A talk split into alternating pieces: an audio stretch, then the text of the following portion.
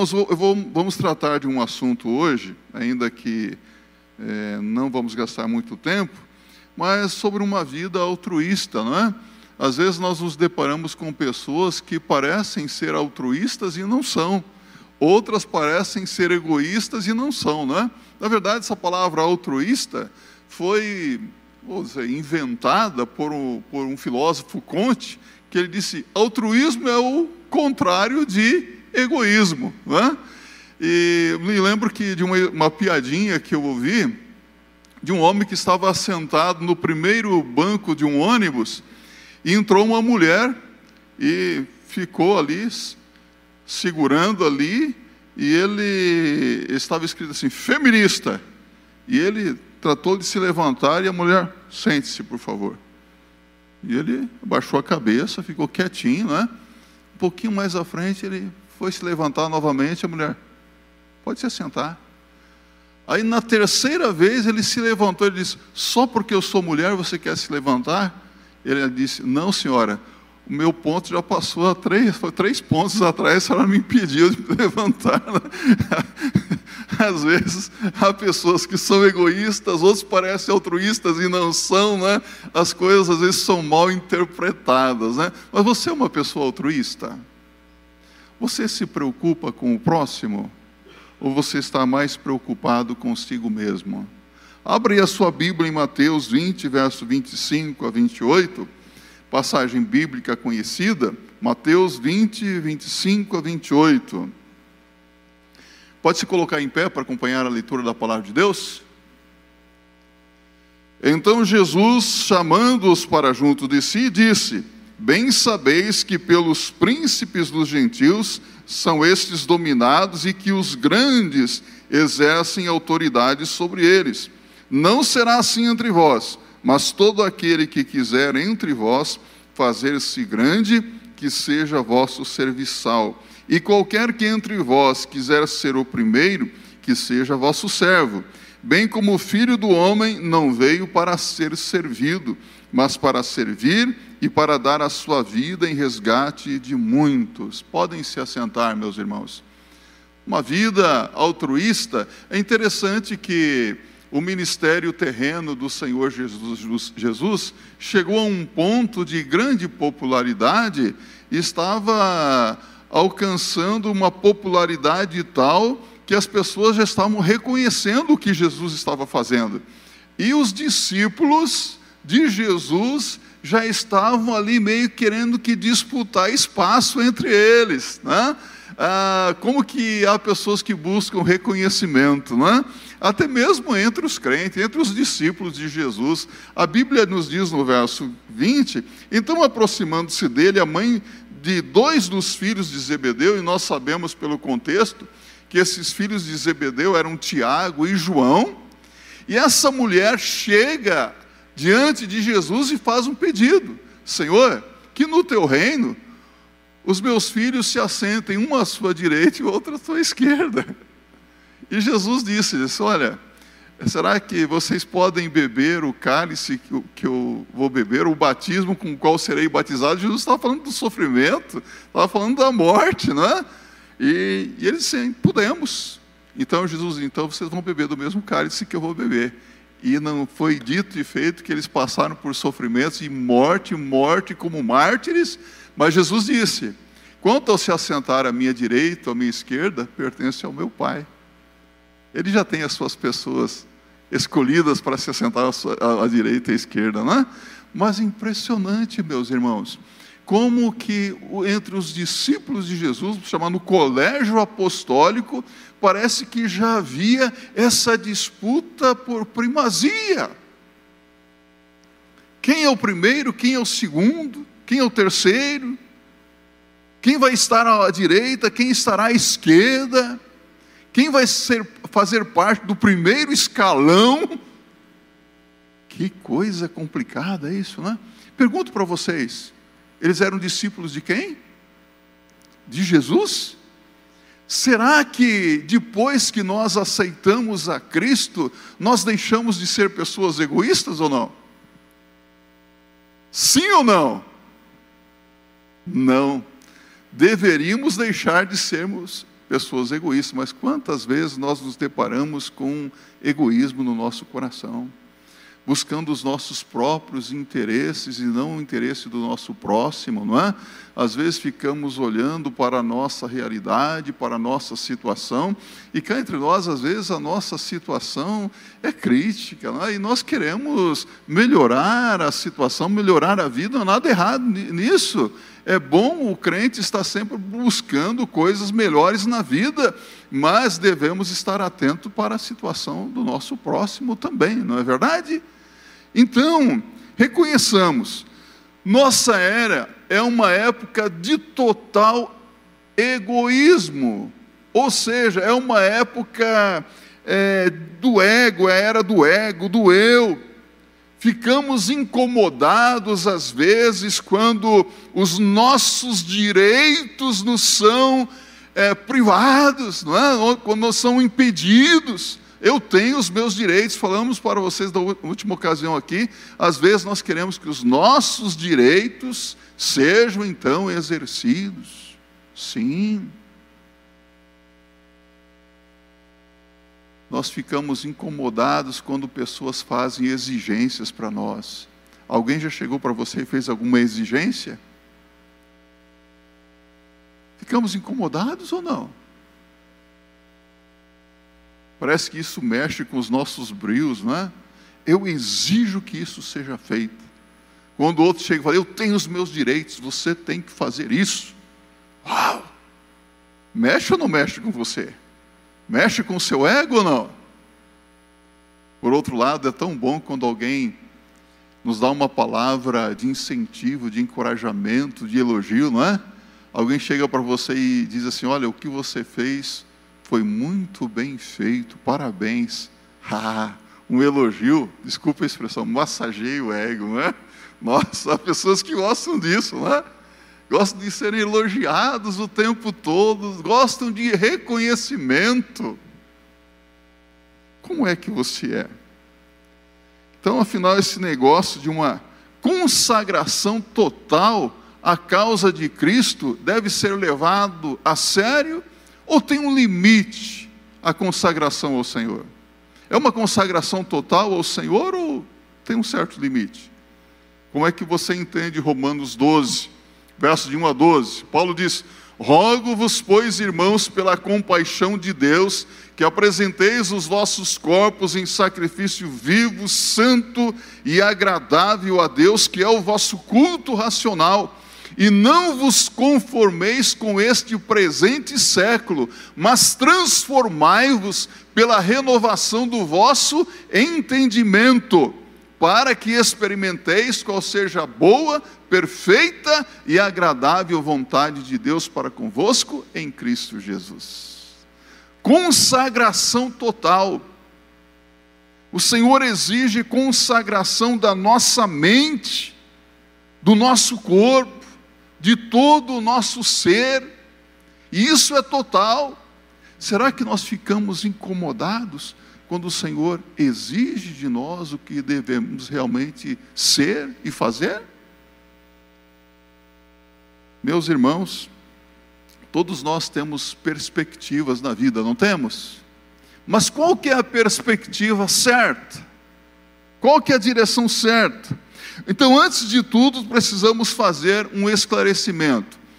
Autoestima não é o mesmo que egoísmo. Repita comigo.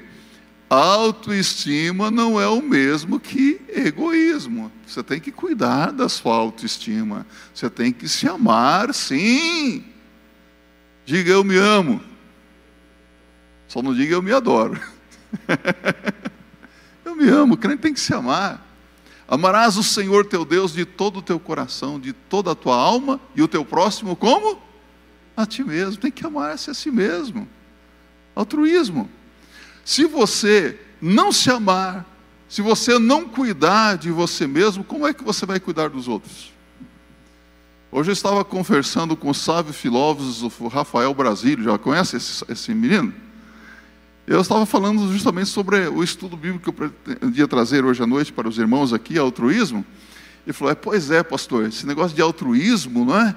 é? Por exemplo, fiz a viagem aérea aí, mas num avião, se der uma, der uma turbulência no avião e a situação ficar crítica, cairão as máscaras. E você está ao lado de uma criança. Quando caem as máscaras, você vai colocar a máscara em quem primeiro? Em você, não na criança. Porque a criança não pode alcançar a máscara. E você coloca a máscara para cuidar do outro. E há pessoas que não entendem isso. Altruísmo significa você cuidar do outro, mas cuidar também da sua vida. Não apenas fisicamente, emocionalmente, espiritualmente, eu tenho que estar bem para cuidar dos outros. Uma pessoa que precisa ser ministrada não pode ministrar na vida dos outros, não é mesmo? Então há tempos em que nós precisamos parar e refletir: será que estou sendo uma pessoa altruísta? Segundo, o fato de nos tornarmos crentes não significa que automaticamente nós deixamos de ser egoístas. Que conflito esse, não é? Entre a carne e o espírito o homem velho parece que quer voltar, às vezes parece que ele quer ressuscitar, não é verdade? Precisamos estar atentos a isso. Então, para aplicar isso à questão do ego, nós vamos voltar àquela velha cena do jardim do Éden, descrita em Gênesis capítulo 2 e capítulo 3. Você pode abrir a sua Bíblia lá comigo? Não é? Uh, Gênesis capítulo 3, capítulo 2, capítulo 3, é um texto bem conhecido. No, no último versículo do capítulo 2, a Bíblia diz assim: Ora, um e outro, o homem e sua mulher, estavam nus e não se envergonhavam.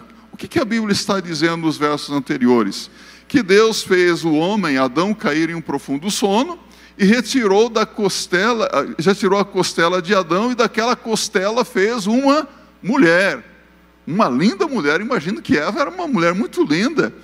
E quando Adão recebeu aquela mulher, ele disse assim: Essa será osso dos meus ossos e carne da minha carne. E o seu nome será chamado agora varoa, porque do varão foi tirada. E a Bíblia diz que ambos estavam nus. Ora, um e o outro, o homem e sua mulher estavam nus e não se não se envergonhavam. Nus totalmente descobertos, expostos aqui. E, ele, e eu digo para os irmãos, eles não estavam apenas fisicamente, mas também emocionalmente expostos e não se envergonhavam. Por que, que eles não se envergonhavam? Porque não havia pecado, não havia maldade em seus corações, não havia egoísmo. Sabe, meus irmãos, a construção do texto no hebraico dá a ideia de que eles não se envergonhavam um do outro, não sentiam vergonha como é que podia ser assim? Porque o pecado ainda não havia entrado naqueles corações, não havia entrado no mundo. Mas, como nós sabemos, aí chega o diabo e faz a sua oferta, não é? Está em Gênesis no capítulo 3. Olha, abra lá sua Bíblia, Gênesis 3, de 1 a 6. E faz uma oferta sedutora essa oferta sedutora era para comer do fruto proibido por Deus. Gênesis 2,17. Da árvore do conhecimento do bem e do mal dela não comerás, porque no dia que dela comeres, certamente morrerás. Aí vem o diabo e fala: oh, mas é, no dia que você comer, vocês serão como, como ele, conhecedores do bem e do mal. e o homem achou que ser homem era muito pouco e quis ser igual a Deus. Por que continuar sendo homem se eu posso ser igual a Deus? Nós não vemos isso acontecendo hoje. O homem querendo ser mais do que é. Eu quero alcançar mais. Sabe o que acontece? Eles se tornaram conhecedores do bem e do mal, só que eles perderam a inocência e os seus benefícios. Às vezes você olha para uma criança, você olha para aquela criança e fala: Nossa, quanta inocência, não é? Jesus até mesmo elogiou as crianças. Quem aqui é pai tem criança pequena, né? Como é lindo uma criança sem maldade. Você não vê maldade muitas vezes no coração de uma criança. Algumas que você já percebe assim. A maldade logo, logo cedo, né? Mas uma, uma criança é inocente. E esse casal perdeu a inocência, meus irmãos, e os benefícios da inocência. A coisa ficou séria, tanto é que no verso 7 aqui de Gênesis 3, a Bíblia diz: Então foram abertos os olhos de ambos e conheceram que estavam nus, e coseram folhas de figueira e fizeram para si aventais. Olha aqui, aqui nós temos o surgimento da consciência própria, da preocupação com nós mesmos, ou seja, do egoísmo. Surge o egoísmo aqui, e continuando a leitura do texto, nós veremos que logo eles se puseram a buscar o primeiro lugar. Já notou isso? Observe o verso 8. E ouviram a voz do Senhor Deus, que passeava no jardim pela viração do dia, e esconderam-se Adão e sua mulher da presença do Senhor Deus entre as árvores do jardim. Esconderam-se. Eu pergunto para você, em algum momento você lê na Bíblia que Adão procurou ajudar Eva depois da queda? Em algum momento você vê Eva procurando ajudar Adão? Ela estava preocupada com ele? Ela não estava preocupada com Adão, não. Os dois puseram-se logo em atividade e improvisaram vestimentas para se cobrirem. Vestimentas do quê? Cozeram folhas de figos. Não sei se dá para fazer vestimentas com, com folhas de figos, né? Olha, foram criativos, vamos fazer roupas aqui para esconder a nudez. Perceberam que estavam nus, em outro tempo não haviam percebido isso. Não havia o quê? maldade, não havia egoísmo. Até isso não deu certo, porque você vê lá no verso 21, a Bíblia diz que Deus fez para eles vestimentas, eles, para, para eles vestimentas de peles de animal, não é isso? Deus teve que, primeiro sacrifício. Um animal foi sacrificado para vestir o primeiro casal humano que havia pecado para esconder a nudez deles, porque eles estavam se sentindo desconfortáveis. Olha assim, primeiro sacrifício, temos aqui em Gênesis 3, 21. Meus irmãos, e mais dá para acreditar? Eles procuraram se esconder de quem? De Deus. E chamou o Senhor Deus a Adão e disse: Onde estás? E ele disse: Ouvi a tua voz soar no jardim e temi porque estava nu e escondi-me. Oh, em outro tempo, eles estavam nus diante de Deus e estava tudo bem. E escondi-me. Nunca mais Adão iria agir perfeitamente como um homem normal.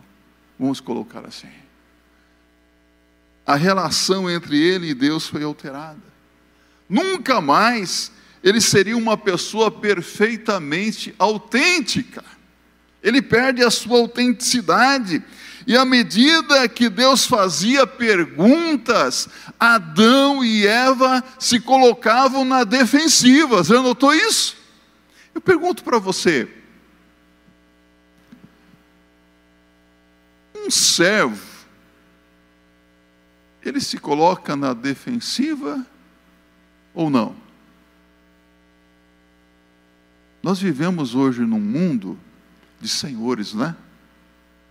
Onde as pessoas mandam e têm que ser obedecidas, né? onde as pessoas estão lutando pelos seus direitos, onde há hierarquias, não é verdade? E as pessoas são questionadas o tempo todo. E aqui é, nós vemos que Adão e Eva, eles perdem as suas, a, a condição deles de servos de Deus. Porque servo não fica na defensiva, meus irmãos. Servo ouve e obedece. Não é verdade? E olha o que acontece aqui. Eles puseram-se a fazer acusações. O que, que Adão disse? Sem a mulher. Quem? Olha aqui, ó. Olha aqui, ó. A mulher, ó. A mulher. As mulheres estão rindo. A mulher. O que Adão disse? A culpa foi da mulher. Ó, eu estava aí, ó. Foi só eu me afastar um pouquinho. Ela começou a bater um papo aí. Comeu do fruto e me deu. Mas Adão disse: A mulher que tu me deste. Quem é culpado? o Senhor que me deu essa mulher aí. Meu Deus, meus irmãos. Acusação contra a mulher, acusação contra Deus. É egoísmo, não é? E a mulher? A serpente. A serpente. Meus irmãos,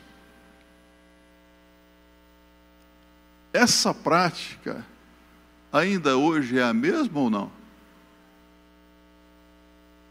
Sempre quando nós somos surpreendidos em alguma falta, alguma falha, parece que nós tentamos nos proteger de alguma maneira, nos esconder, e às vezes até usando do expediente da mentira não é mesmo? Vemos isso acontecer, negamos, mentimos, tentamos escapar, tentamos acusar, responsabilizar as outras pessoas.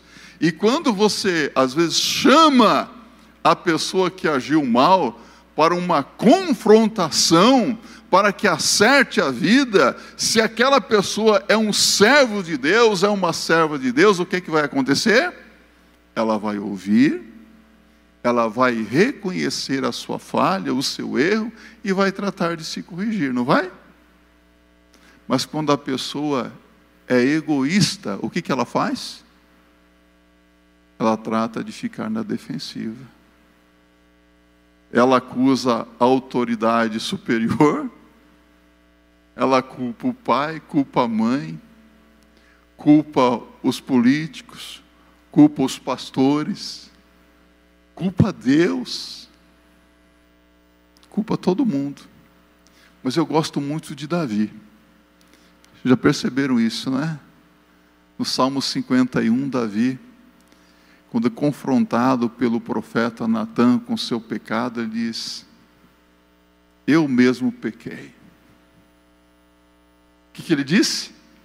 Eu mesmo pequei. Não foi meu pai, não foi meu irmão, não foi minha irmã, não foi a mulher, eu mesmo pequei e preciso do teu perdão agora. Nós não podemos esconder o pecado de alguma maneira, não vai dar certo.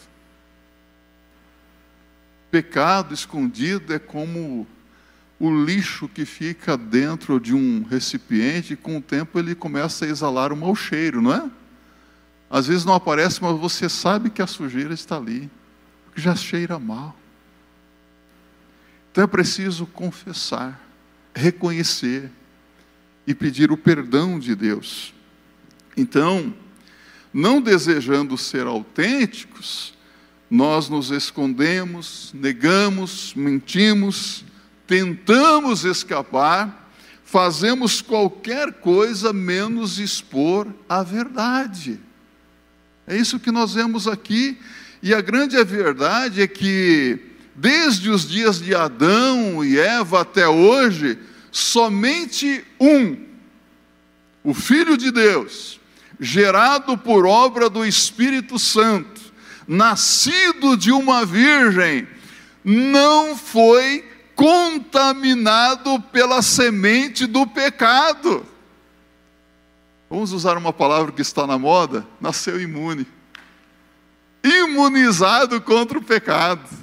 Ah, não seria bom se todos nós fôssemos imunes à Covid, à influenza e tantas coisas aí que tem mais? Jesus, porque ele não tinha a semente do homem, a semente do pecado, mas ele nasceu gerado pelo Espírito Santo de Deus, Jesus saiu imune ao pecado. Em tudo foi tentado como nós, mas sem pecado, nenhum pecado na vida, imaculado, santo, justo, sem falha, sem defeito algum.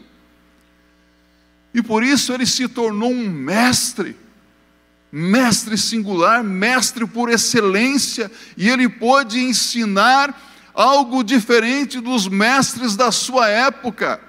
Porque naquele tempo as pessoas eram ensinadas, como em nossos dias, a buscar reconhecimento, a buscar posição de destaque, a estar em evidência, a galgar os melhores lugares. Não é assim hoje?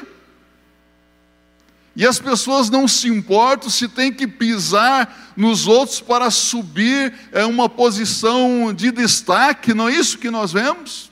As pessoas naquela época, elas serviam a, a, senhores, diz o Senhor Jesus Cristo aqui, e eles aprenderam assim. Quando os discípulos questionam, oh, Jesus, oh, ele, Jesus, não, eles aprenderam assim. Mas entre vós não será assim. Olha o que diz Jesus. Verso 25 a 28, mais uma vez. Então Jesus, chamando-os para juntos de si, disse: Bem sabeis que pelos príncipes dos gentios são estes dominados, e que os grandes exercem autoridade sobre eles. Não será assim entre vós, mas todo aquele que quiser entre vós fazer-se grande, seja vosso servo, vosso serviçal, e qualquer que entre vós quiser ser o primeiro, seja vosso servo. Bem como o filho do homem não veio para ser servido, mas para servir e dar a sua vida em resgate de muitos nós estamos ou não estamos contagiados pela enfermidade, pela doença do pecado? Estamos ou não? Então temos que reconhecer que, mesmo como pecadores perdoados, às vezes nós temos alguns deslizes, não temos? As nossas fraquezas, as nossas falhas, mas que o Senhor nos conscientize disso para que sejamos cristãos autênticos. Cristãos que sejam servos, servo é aquele que serve, não é? Sabe o que é ser pastor? Ser pastor é ser servo. Só se pode servir a Deus servindo as pessoas, não é mesmo? Como é que você vai servir a Deus se você não servir as pessoas? E eu pergunto: você tem servido? Você tem servido as pessoas? Hoje você serviu alguém hoje? Às vezes, meus irmãos, há pessoas que fazem algo apenas por desencargo de, de consciência, não é mesmo? Mas nós devemos fazer por amor, fazer por interesse na vida dos outros. Eu, como eu vim de uma, uma formação católica, romana e espírita também, esse sincretismo, desde criança eu era ensinado que eu tinha que fazer o bem para o próximo, a prática das boas obras, porque isso me daria pontos diante de Deus. Contribuiria para a minha salvação. Grande equívoco. Levou muito tempo para que eu descobrisse Efésios 2, 8 e 9, porque pela graça sois salvos mediante a fé. Isso não vem de vós, é dom de Deus, e não vem das obras para que ninguém se glorie. Salvação é pela graça. Então, ao fazer algo, faça por amor. Se colocando no lugar do outro, no lugar das pessoas, como que isso é difícil, não é? Porque há pessoas que às vezes nós olhamos para elas e podemos até dizer: Puxa, eu, eu não fui muito com a cara dessa pessoa. Já aconteceu isso com você? Mas às vezes você ouve e você fica na dúvida: será que essa, essa pessoa realmente está precisando? E na dúvida, ajude. Não fui muito com a cara, eu também. Ah, pastor, não vou muito com a sua cara. Parabéns, eu também não vou muito com a minha cara. Então não é porque eu não gostei, não fui com a cara desse ou daquele, mas você tem que fazer porque você tem interesse naquela vida. Já pensou se Deus olhasse para nós e falasse, não fui com a sua cara? Meu. O que seria de nós, meus irmãos? Desculpe usar essa expressão cara, mas algo. Não fui com o seu jeito. Porque às vezes as pessoas chegam e contam para nós uma, uma história que não bate, não é? Mas você fica com aquela pulga atrás da orelha, será? Será que realmente precisa? Com base nisso, Paulo escreveu Filipenses 2, 3 a 5. Pode abrir a sua Bíblia em Filipenses 2, versos 3 a 5. Eu já selecionei esse texto aqui para nós. Paulo diz assim: Nada façais por contenda ou por vanglória, mas por humildade. Cada um considere os outros superiores a si mesmo. Não atente cada um para o que é propriamente seu, mas cada qual também para o que é dos outros, de sorte que haja em vós o mesmo sentimento que houve também em Cristo Jesus. Olha só, considere os outros superiores a si mesmo.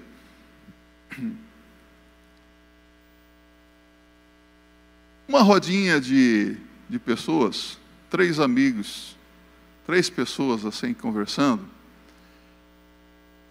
e de repente, quem faz uso da palavra é o patrão. E tem dois servos, dois, empregados ali. Que fica, como que fica a postura dos, dos empregados olhando para o patrão? O patrão está contando uma piadinha. Como é que eles ficam? A, a piada foi sem graça, todo mundo dá risada. Nossa, por quê? Porque é o patrão. Ele é superior. Mas daí o outro lá, o colega, começa a contar uma rodinha de amigo, a mesma piada. Ih, rapaz, cara, é isso? Porque ele não é patrão. Ele não é superior. O que, que a Bíblia está dizendo? Cada um considere o outro superior a si mesmo.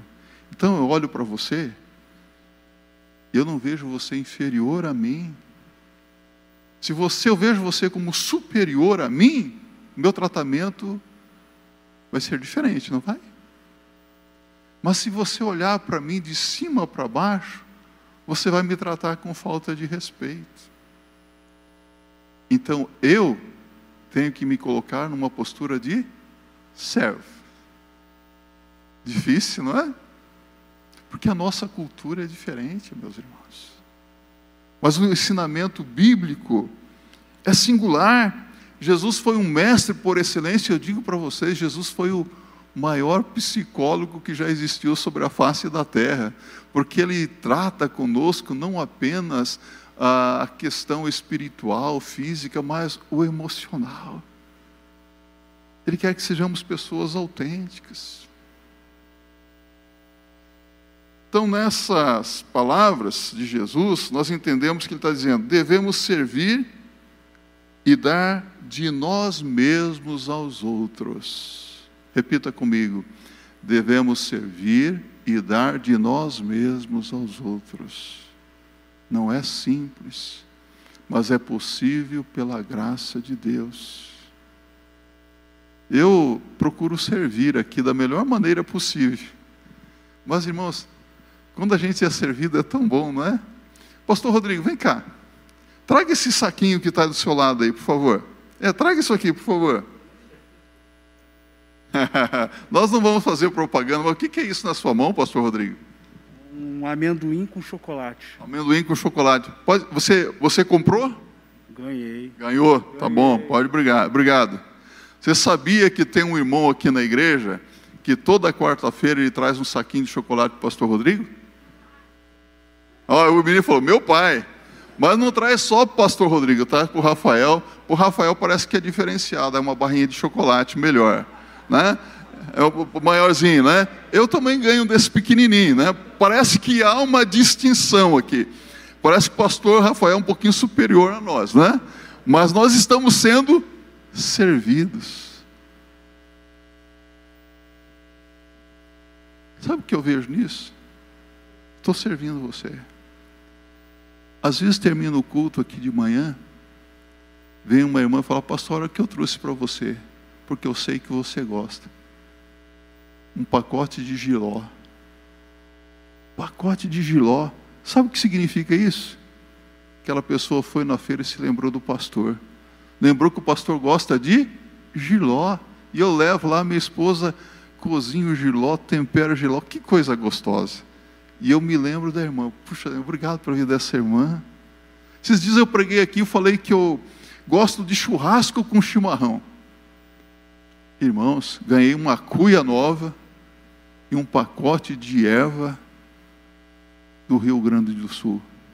Agora só falta você trazer a picanha ou me convidar a comer churrasco na sua casa. que coisa linda, né? Mas o servo é assim, não é? O que ele tem, ele procura compartilhar com o outro.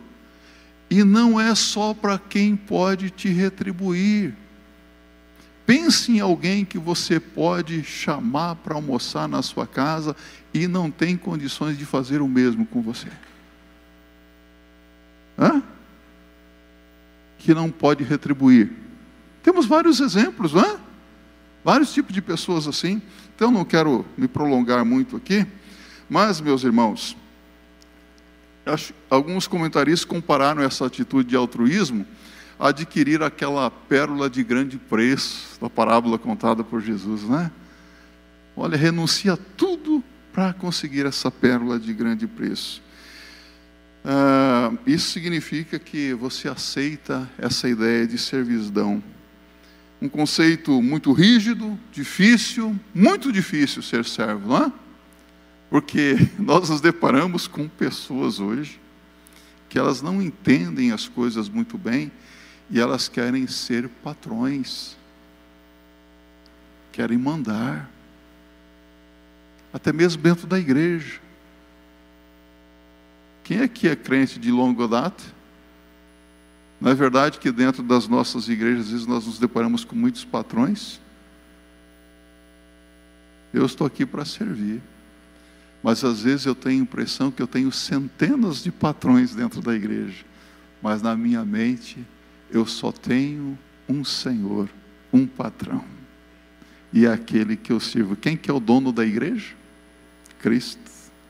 Mas eu tenho que tratar a todos os meus irmãos como se eles fossem meus superiores também. Difícil? Difícil. Precisamos seguir o, o exemplo do nosso mestre. Não um receptor, mas um doador. Repita comigo. Não um receptor, mas um doador. Há pessoas que só me dá, me dá, eu quero, mas não dou. Eu gosto do olhar o mapa da Palestina. O mapa da Palestina, você vê lá em cima as águas de Meron, não é? Ah, surgem lá uma, uma nascente do, do monte e elas descem e formam o rio Jordão. Deságua onde? No mar da Galileia. Lago de Genezaré. As, as águas de Meron formam o lago de Genezaré. O lago de Genezaré, que é o mar da Galileia, é um mar com água doce. O que, que tem lá naquele rio? Naquele, naquele lago? Peixe, vida. Os discípulos de Jesus não pescavam ali no mar da Galileia? Sim ou não? E o que acontece com aquelas águas do mar da Galileia? Eles descem, não é verdade? Mar Morto, é, descem até o Mar Morto, e quando chegam no Mar Morto, o que acontece com aquelas águas? O quê? Tem vazão para um lado ou outro? As águas do mar da Galileia, quando chegam no Mar Morto, evaporam. cerca de 86% de salinidade. Você pode imaginar isso? Não tem vida ali, não tem peixe. Dá até para flutuar sobre as águas do mar morto. Um, o mar da Galiléia recebe as águas e ele é um doador. Tem vida, tem peixes. O mar, da, da mar morto recebe, retém, e por isso ele é morto. Não tem muitas pessoas assim? Você é um receptor ou é um doador? O que a palavra de Deus nos ensina? Dai e ser-vos-á dado. Mais bem-aventurada coisa é dar do que receber.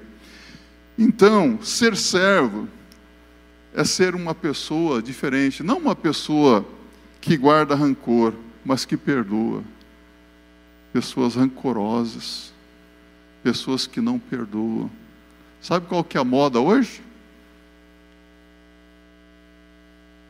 Hum, não gostei do que você fez. Eu vou deletar você. Eu excluo você das redes sociais. Você não é mais meu amigo no Face. Você não é mais meu amigo no Instagram.